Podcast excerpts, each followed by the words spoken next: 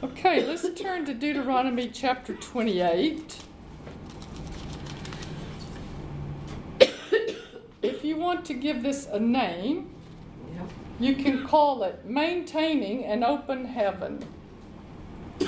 Maintaining an Open Heaven.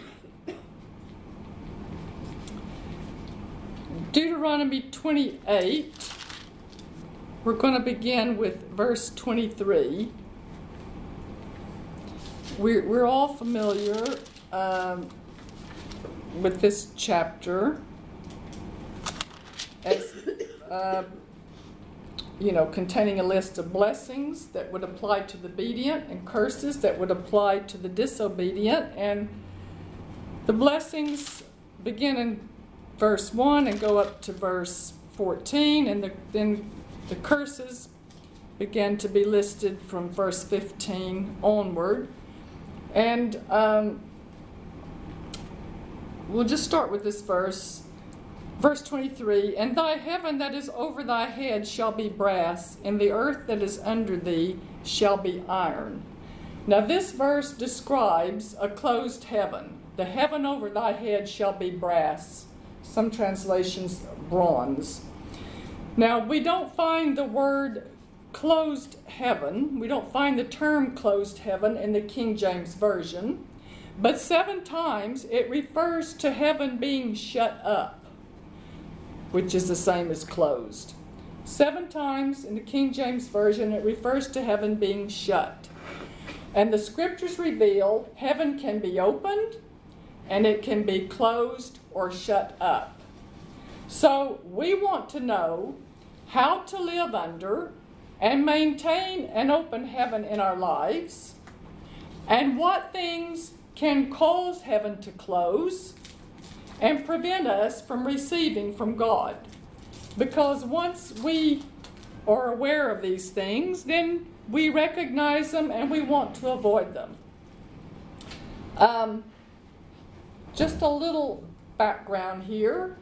Uh, after Adam and Eve brought uh, the curse upon the earth and all future inhabitants under the devil's authority, God had to have a way to legally operate in the earth and, and bless mankind as he originally had intended.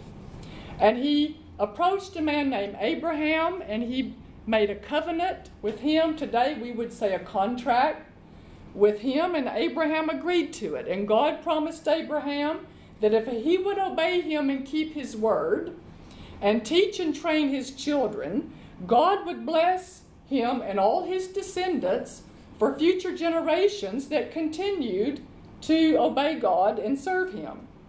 So, by keeping God's word and being faithful to live for, for God, the blessing uh, would continue to be passed on from one generation to the next.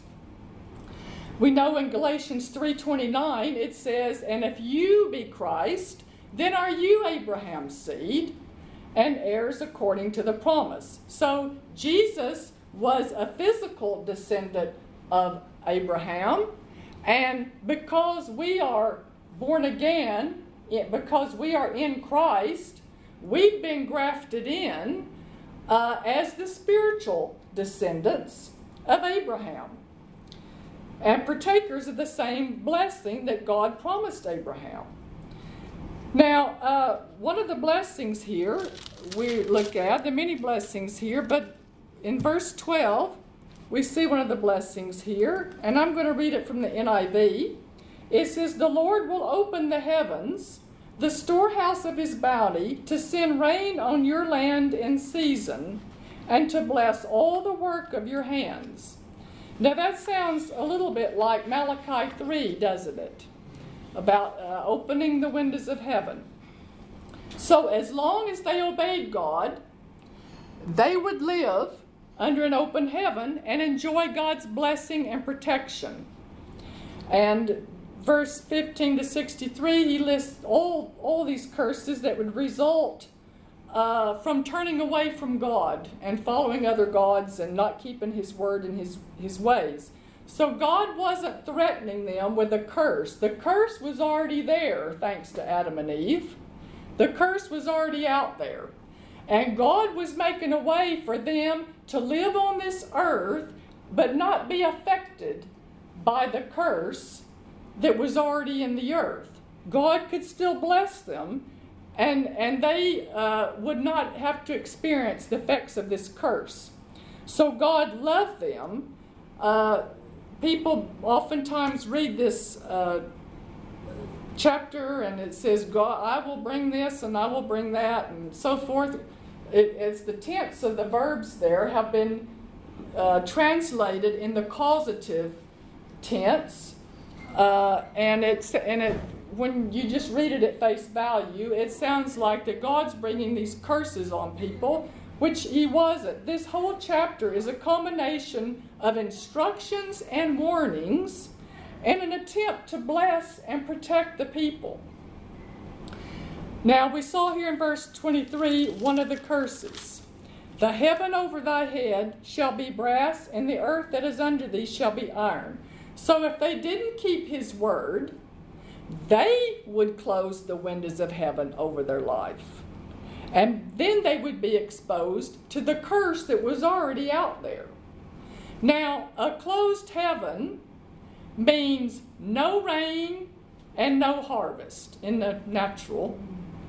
And for people, from a natural standpoint, for people who lived in an agricultural society, no rain and no harvest would be a catastrophe. Now, the word open heaven is mentioned 18 times in the Bible.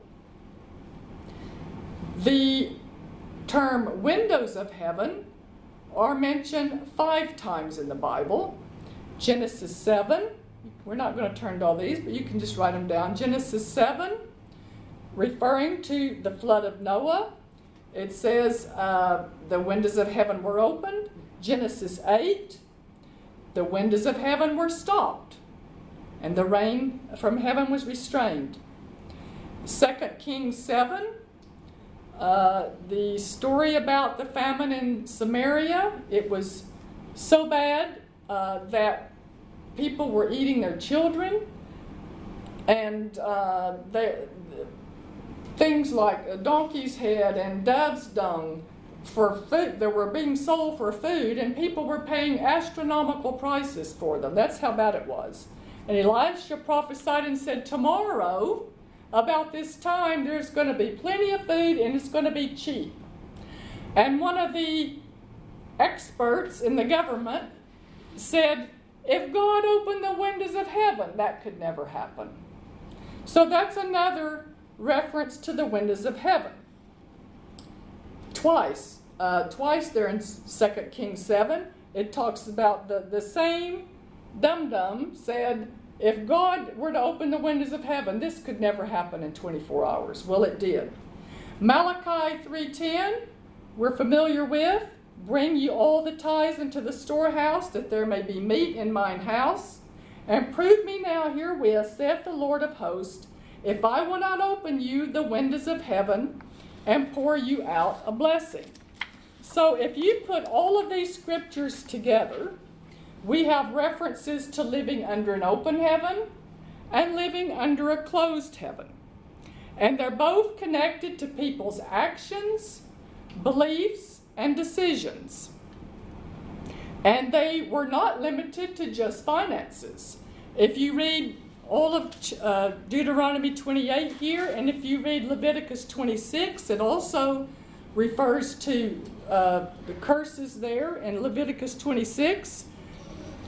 Uh, whether or not God's people lived under an open or closed heaven would affect their health, their mental state, their children, their provision, and their personal and national security. So, what we're going to examine in this study is other than not tithing, are there other things that will close the windows of heaven over our lives? And if there are, we want to be aware of them and avoid them. According to the Bible, there are many other things that figuratively speaking will close the windows of heaven. So, uh, other than tithing, there are things that will that can close the windows of heaven. So let's um, let's turn to Matthew 23 just briefly. It's possible to be a tither and yet have other hindrances in your life that will drive, drive you under a closed heaven and, and hinder you from receiving the blessings of God. And we have a perfect example here Matthew 23 23. Jesus is talking to the scribes and Pharisees. He says, Woe unto you, scribes and Pharisees, hypocrites!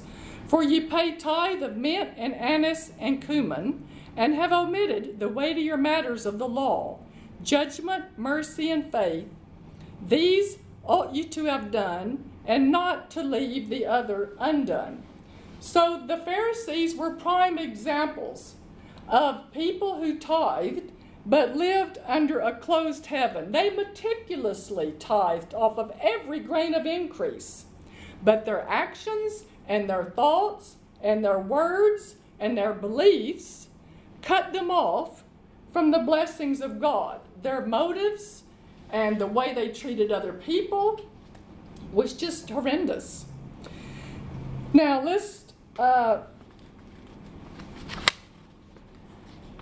you can write down Malachi 3 9 and 10.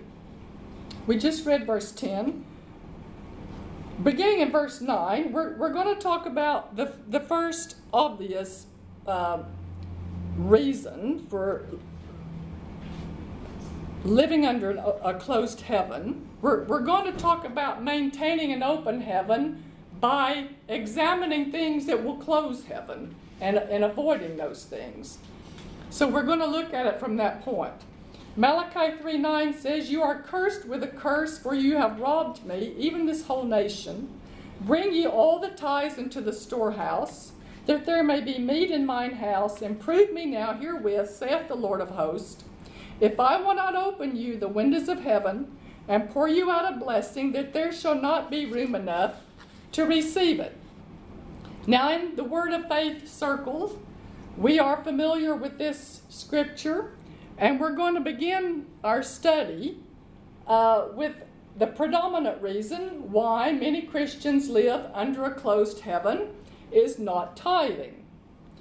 There are preachers, churches, and entire denominations that exempt themselves from the biblical principle of tithing.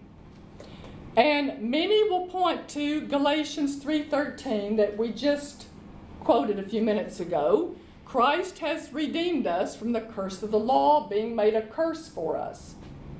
Now, and they will tell you that because Jesus was made a curse for us, the tithe no longer applies to the New Testament believer. But there are some problems with this argument. Number one, the tithe did not originate with the law of Moses. It's true that God included the tithe in the law of Moses. And the law, by the law, we're talking about the first five books of the Bible called the Pentateuch. That's what we call the law. Um, but Abraham tithed to God 430 years before the law of Moses. So that's one, one or it will not stand up to that argument. Uh, we've actually mentioned before the tithe actually goes all the way back to the Garden of Eden. Secondly, the second problem with that argument is Galatians 3:13 is referring to the curse of the law. And that's what Jesus has redeemed us from. Uh, the penalty for not keeping God's law was threefold poverty, sickness, and spiritual death. That's what Jesus has redeemed us from. That's the curse that He took for us. Uh, it's true that there are parts of the Old Testament that no longer apply to us as New Testament believers. Uh, primarily the animal sacrifices that were required, the shedding of animal blood in order to cover the people's sin, uh, was required under the Old Testament until Jesus came and he became the one time sacrifice for the sin of, of the whole world and all those that believe on him. Uh, so Jesus was a fulfillment of, of all those all those animal sacrifices were required until Jesus came and he was the Lamb of God who was sacrificed on the cross for the sin of the whole world and all those that will believe on him. So all those ceremonial sacrifices have been done away with. Thirdly, the curse mentioned in Malachi 3:9 is not talking about the curse of the law. It's referring to a self imposed penalty for violating a God ordained principle. Um, for example, uh, in the New Testament, if you take Ananias and Sapphira, uh, they dropped dead on the spot for lying to the Holy Spirit about their giving. Now, God was God didn't strike them down with a curse. God wasn't cursing them. God doesn't curse Christians. Their actions brought on themselves a self-imposed penalty for sin. And in their case, it was a drastic penalty. That's pretty drastic. But Contrary to popular belief, all the ordinances of God in the Old Covenant have not been eradicated. Uh, human nature is self centered. And by tithing, we put God first and we acknowledge Him as the source of all increase and blessing. And by bringing the first tenth of all our increase, we acknowledge that God has first place in our lives. We won't turn there, but you can write down Leviticus 27:30. It says, "And all the tithe of the land, whether of the seed of the land or of the fruit of the tree, is the Lord's. It is holy unto the Lord." Holy just means set apart, separated unto God. So, if you believe God's word, then you cheerfully return the first tenth of your increase to God. It's, it's set apart and it belongs to Him. God says right here it belongs to Him, it's set apart for Him. So, failing to tithe is one of the ways, uh, it's the most talked about uh, way to, to close or shut up the windows of heaven. But this is not bad news, this is good news. Because this is the only place in the Bible where God says, You put me to the test in this matter. Nowhere else in the Bible does God say, You prove me and see if, if I do what I say. Only to the tither. In Malachi 3 does he say, In this matter, you prove me and you put me to the test. So that's, that's good news. Let's look at another uh, cause of a closed heaven. Uh, let's turn over to Matthew 6, back a few pages. A second thing that will cause the windows of heaven to close is having the wrong priorities. Having the wrong priorities. In Matthew 6, in verse 25, he starts out talking about the material necessities of life what you eat, what you drink, and what you wear. He goes on to talk about how he provides for the birds and the flowers. And then in verse 31 and 32, he says, Don't worry about the basic needs of life like the unbelievers do. And then in verse 33, that's our main scripture here, he says, But seek ye first the kingdom of God and his righteousness, and all these things shall be added unto you. The Amplified Bible says, but first and most importantly, seek, aim at, strive after His kingdom and His righteousness, His way of doing and being right, the attitude and character of God, and all these things will be given to you also. Now, the word seek here means striving after, to make pursuit, strong, intense desire, to covet earnestly, to research, to investigate, to consult.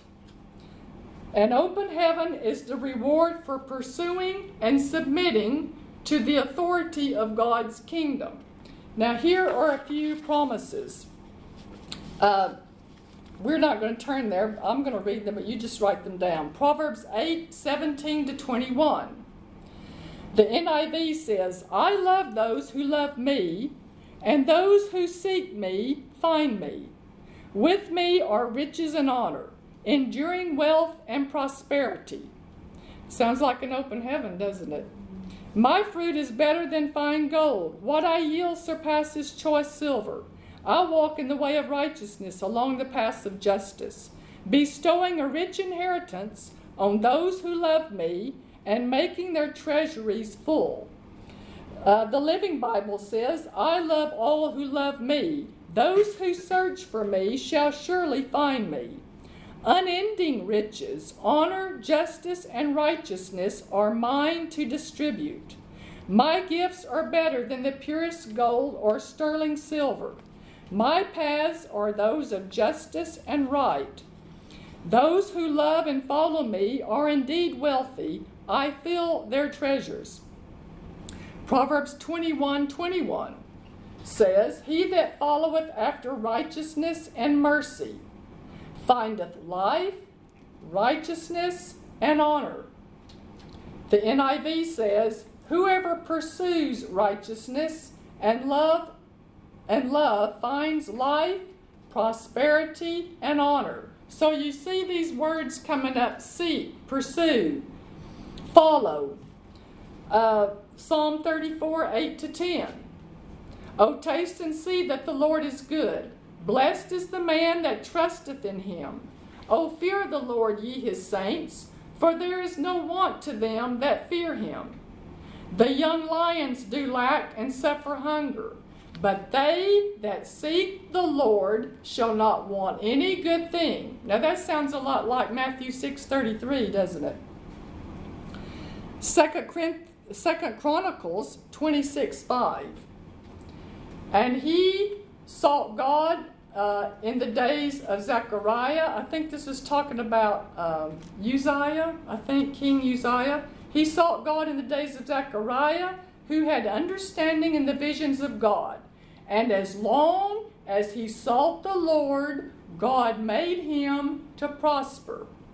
So all these scriptures des- describe living under an open heaven. The Worldwide English New Testament says uh, the kingdom of God is not about, uh, this is from Romans, I didn't write it down, but um, uh, the kingdom of God is not meat and drink, but righteousness, peace, and joy in the Holy Ghost. Yeah, what we were singing. I didn't write the scripture down, but I think it's Romans 4, maybe. Uh, but the Worldwide English New Testament says the kingdom of God is not about what a person eats and drinks, but it is about living in a way which is right with God. It is peace, it is joy because a person has the Holy Spirit. Uh, we won't turn there, but you can write down Luke 18 20. The Pharisees asked Jesus when the kingdom of God would come. And Jesus said in verse 21 it's not coming with observation or visible display. In other words, it's not something you physically see. And he said in the Amplified, nor will people say, Look, here it is, or there it is. For the kingdom of God is among you because of my presence. Some translations say the kingdom of God is within you what does yours say, Mika? Romans 14, 17. Okay, Romans 14. I was 17. thinking, okay. Romans 14, 17.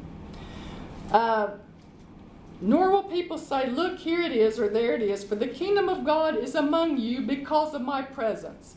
The kingdom of God is not a geographical location or a set of rules. Um, it's a kingdom is wherever the king has dominion. It's a relationship be- between a king and his subjects. Uh, the kingdom of God is whenever and wherever a Christian allows Jesus to rule and reign in their life. So it, it's, it's the government of God, it's how he operates.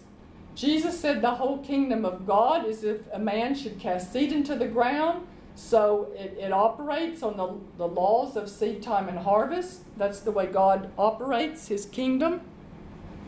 It's how we receive from God. For some Christians, Jesus is their Savior, but He may not be their Lord. He may, they may not have submitted every area of their life to the Lordship of Jesus. And a self willed lifestyle will close the windows of heaven. But when we pursue and strive uh, after God's way of doing and being right, which is the amplified translation of Matthew 6:33, the way God operates, his attitude and his character, then heaven opens for us. Jesus said, if we seek first the kingdom of God and his righteousness, all these things that we need, what you eat, what you drink, what you wear, all these material basic necessities of life would be added to us. That's an open heaven. Uh, I said to someone recently if you will make God's business and affairs your top priority, He will make your business and affairs top priority. Amen. A third, we're, we're going to look at one more reason today that will cause the windows of heaven to close and, and hinder you from receiving the blessings of God, let's turn to James chapter 1. Another, this is another major hindrance to many Christians receiving from God, and they can wind up living under a closed heaven. James 1, verse 7 and 8. For let not that man think that he shall receive anything of the Lord. A double minded man is unstable in all his ways. So, double mindedness, being double minded, can, can close the windows of heaven and, and be a major hindrance. So, when we talk about closed heaven, again, this is not just talking about finances. This, you know, this can affect your prayer life. You know, I mean, if the windows of heaven are open or, or closed, um, then your prayers are not getting through. If there's something that's that's blocking uh, you're receiving from God, something that's causing uh, the windows of heaven to be open, and and um, you know, people may be saying, "Well, I've been tithing, I've been giving, and things are not getting better and they're getting worse. And if this has been happening for a while, people need to start taking an inventory.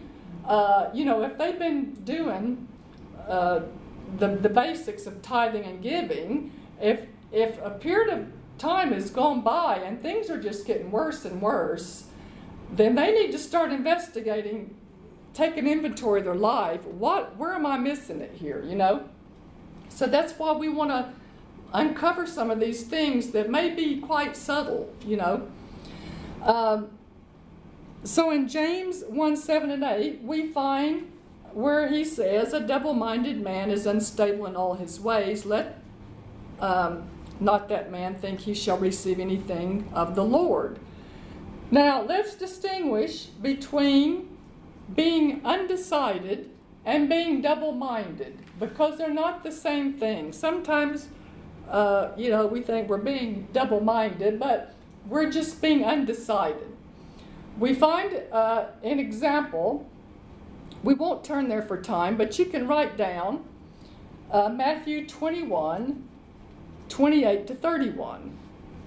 Uh, an undecided person is a person who can't make up their mind or they change their mind. Now, people who change their mind can receive from God. That's we, we can change our mind, uh, you know, all, all the time. But that's not the same as being double minded. But we find in Matthew 21 an example of uh, people who were undecided. Jesus told this parable. He was talking to the Pharisees again. But what think ye? A certain man had two sons, and he came to the first and said, Son, go work today in my vineyard. He answered and said, I will not. But afterward he repented and he went. So he said, No, I'm not going. And then he changed his mind said, Yeah, I'll go. Um, and he came to the second and said likewise. And he answered and said, I go, sir. And he didn't go. So he said, Yeah, I'll go work in the vineyard. And then he didn't go. So he changed his mind. Whether of the twain did the will of his father? And they said unto him, The first, the one who said, I'm not going, and he changed his mind and he went. Jesus saith unto them, Verily I say unto you, that the publicans and the harlots go into the kingdom of God before you. Now, Jesus was not very politically or religiously correct, was he? He just had a way of getting straight to the to the bottom there. But neither of these men were double minded, they were just undecided uh, and uncommitted about their decisions. So these are this is just an example of people who were undecided. But being double minded can close the windows of heaven and prevent you from receiving from God. Now, the word double minded here in James in the Greek means of two minds or wavering, of two minds. A person split in half. That's what the um, one of the lexicons says. A person split in half. A double-minded person is a person who is drawn in two opposite directions.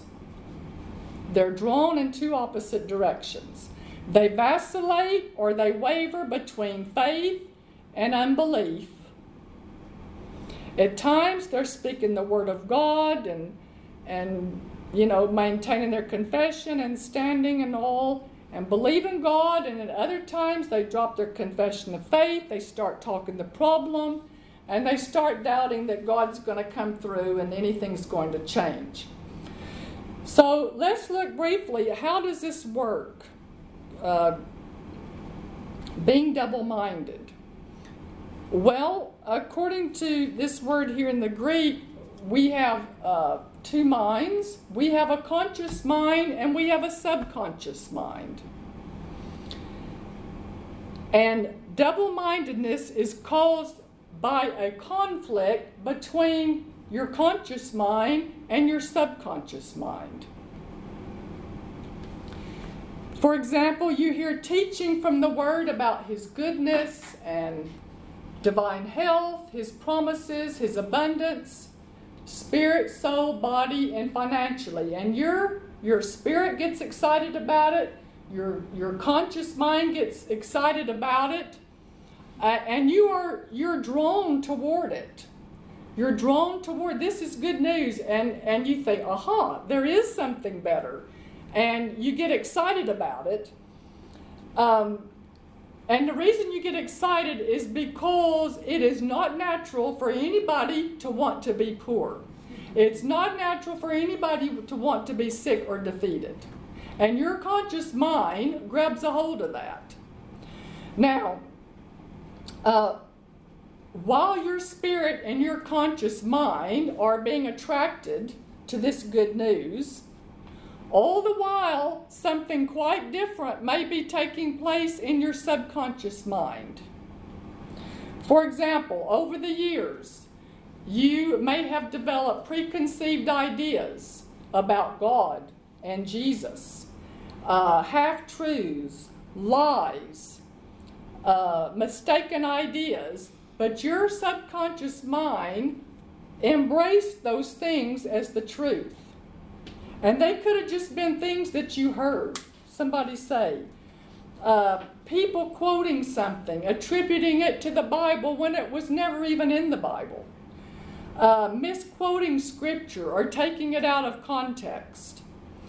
um, you heard or read something that cast a negative light on healing, or you read or heard something that cast a negative light on prosperity, influence from preachers and teachers and family and TV and movies and books and all this information.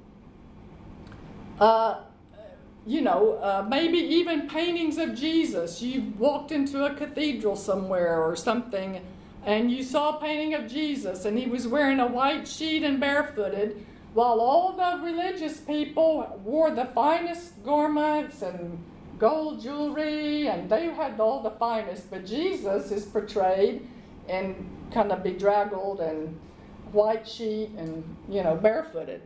So you, all this information accumulated over the years leads you to believe that Jesus was poor and Christians ought to be poor. And millions of people have come to this conclusion.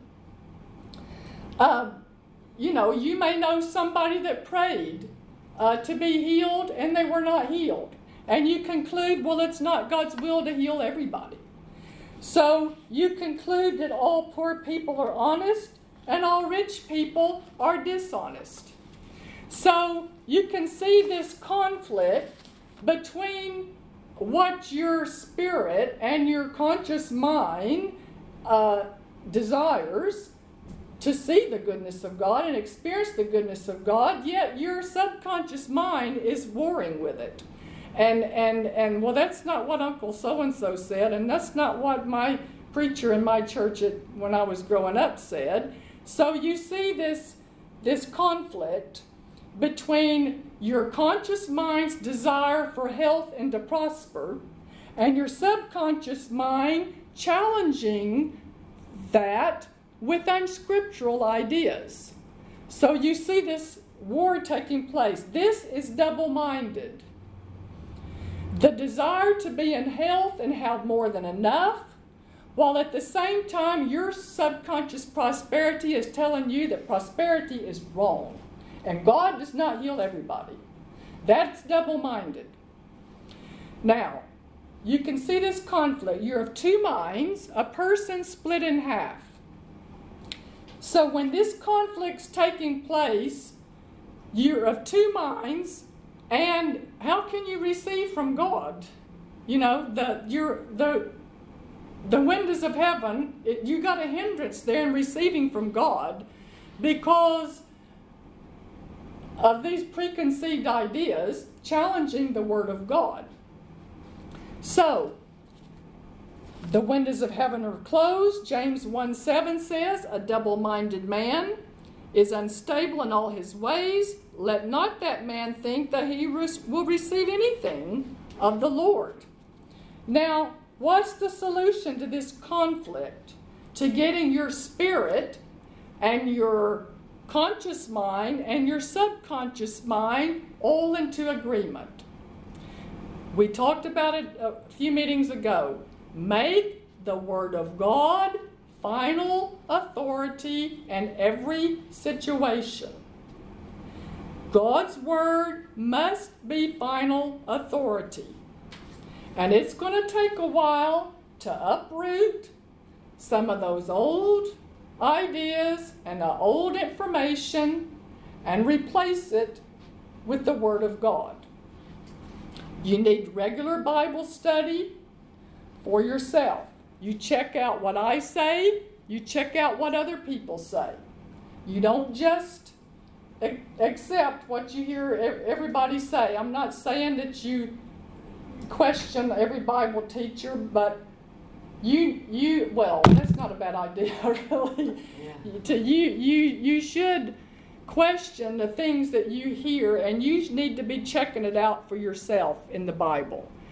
Uh, we don't challenge what the Word says, but you may need to challenge. You may need to question what you hear every Bible teacher telling you. If it does not line up with the Word, it needs to go. I don't care how many churches they built or how many TV stations they're on. Um, So check out what others say. No more listening to somebody said that somebody said the Bible said. We need to study the Word of God for ourselves. Does God's Word teach that healing is not for everybody? No. So why do millions of Christians come to that conclusion? The Word of God doesn't teach that. Does, uh, does it teach that Jesus was poor or that he had abundance? Does it, uh, you know, does, does it, we, we have to do scriptural studies on this, these topics, these areas of life. You must study to show yourself approved. 2 Timothy 2.15 Study to show thyself approved unto God, a workman that needeth not to be ashamed, rightly dividing the word of truth. So, only a scriptural study will reveal. Did Jesus ever refuse to heal anyone? No, and the only way you're ever going to know that is to get in the scripture for yourself and, and start studying it and not just letting every Tom, Dick, and Harry tell you the Bible said and somebody said the Bible said. Um, is there any scriptural evidence that Jesus was personally poor or his ministry was one of shortage? No. So, the Word of God is the only thing powerful enough to force out these unscriptural ideas that have built up in your subconscious mind over all these years and to bring them into agreement with the Word of God.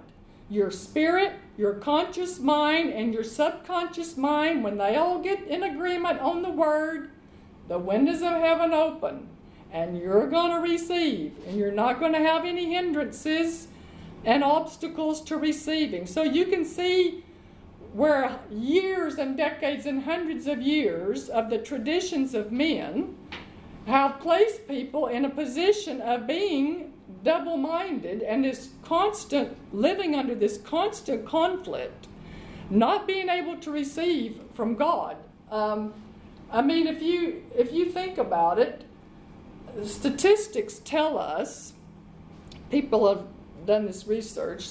They they tell us uh, in fairly recent years that about 18% of the body of Christ tithes. Now, that means the majority of the body of Christ has been laboring under a closed heaven for most of the church era. Is it any wonder why we haven't seen more miracles and we haven't seen more healings and we haven't seen more uh, abundance and provision? We, we, the, you know, the whole body of Christ has been laboring under this. But we as individuals, we don't have to. Amen? We can come out. Hallelujah. We can live under an open heaven. So, your spirit and your conscious mind desires prosperity, it desires good health, it de- desires a victorious life. And, and uh, getting in the Word and forcing out all this wrong teaching the word's the only thing powerful enough to do that. You're not, your subconscious mind isn't going to change just because somebody said that somebody said. You, you need to see it in the word for yourself. 3 John 2 Beloved, I wish above all things that thou mayest prosper and be in health, even as thy soul prospereth. That's what your spirit desires. That's what your conscious mind desires. It's your baggage of all these years of unscriptural information, that's what's uh, the, that's where the conflict is, and that's what you got to eradicate. Romans 12 2 calls this process the renewing of the mind. The process of bringing your subconscious mind into agreement with your spirit and your conscious mind and forcing out all, all those unscriptural ideas. The New International Revised Version says, Don't live the way this world lives. Let your way of thinking be completely changed. then you will be able to test what God wants for you. And you will agree that what He wants is right. And His plan is good and pleasing and perfect. Open heaven. Amen? So, regular study, replacing unscriptural ideas with biblical truth. Meditating on a scripture, seeing yourself the way God sees you. No more listening to the traditions of men. Jesus said the traditions of men will make the Word of God of no effect in your life, and the windows of heaven will close. Well, we're not having that. Amen? Amen. Amen?